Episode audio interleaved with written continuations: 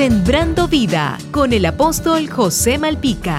Ya es una costumbre muy arraigada en nuestra sociedad el dar regalos en la Navidad. A toda persona le gusta recibir regalos. No conozco a nadie que no se alegre cuando es sorprendido con un regalo. Porque el regalo encierra en sí mismo varias cosas importantes tales como sentirse amado, valorado y tomado en cuenta. El regalo encierra en sí mismo honra. El regalo además encierra enigma.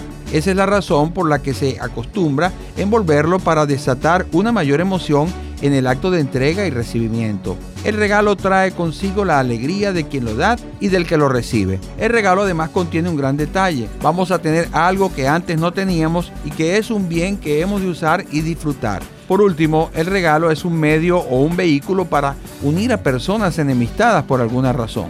A pesar de todo lo bueno que tiene un regalo, ninguno por útil y costoso podrá satisfacer todas las necesidades de un individuo.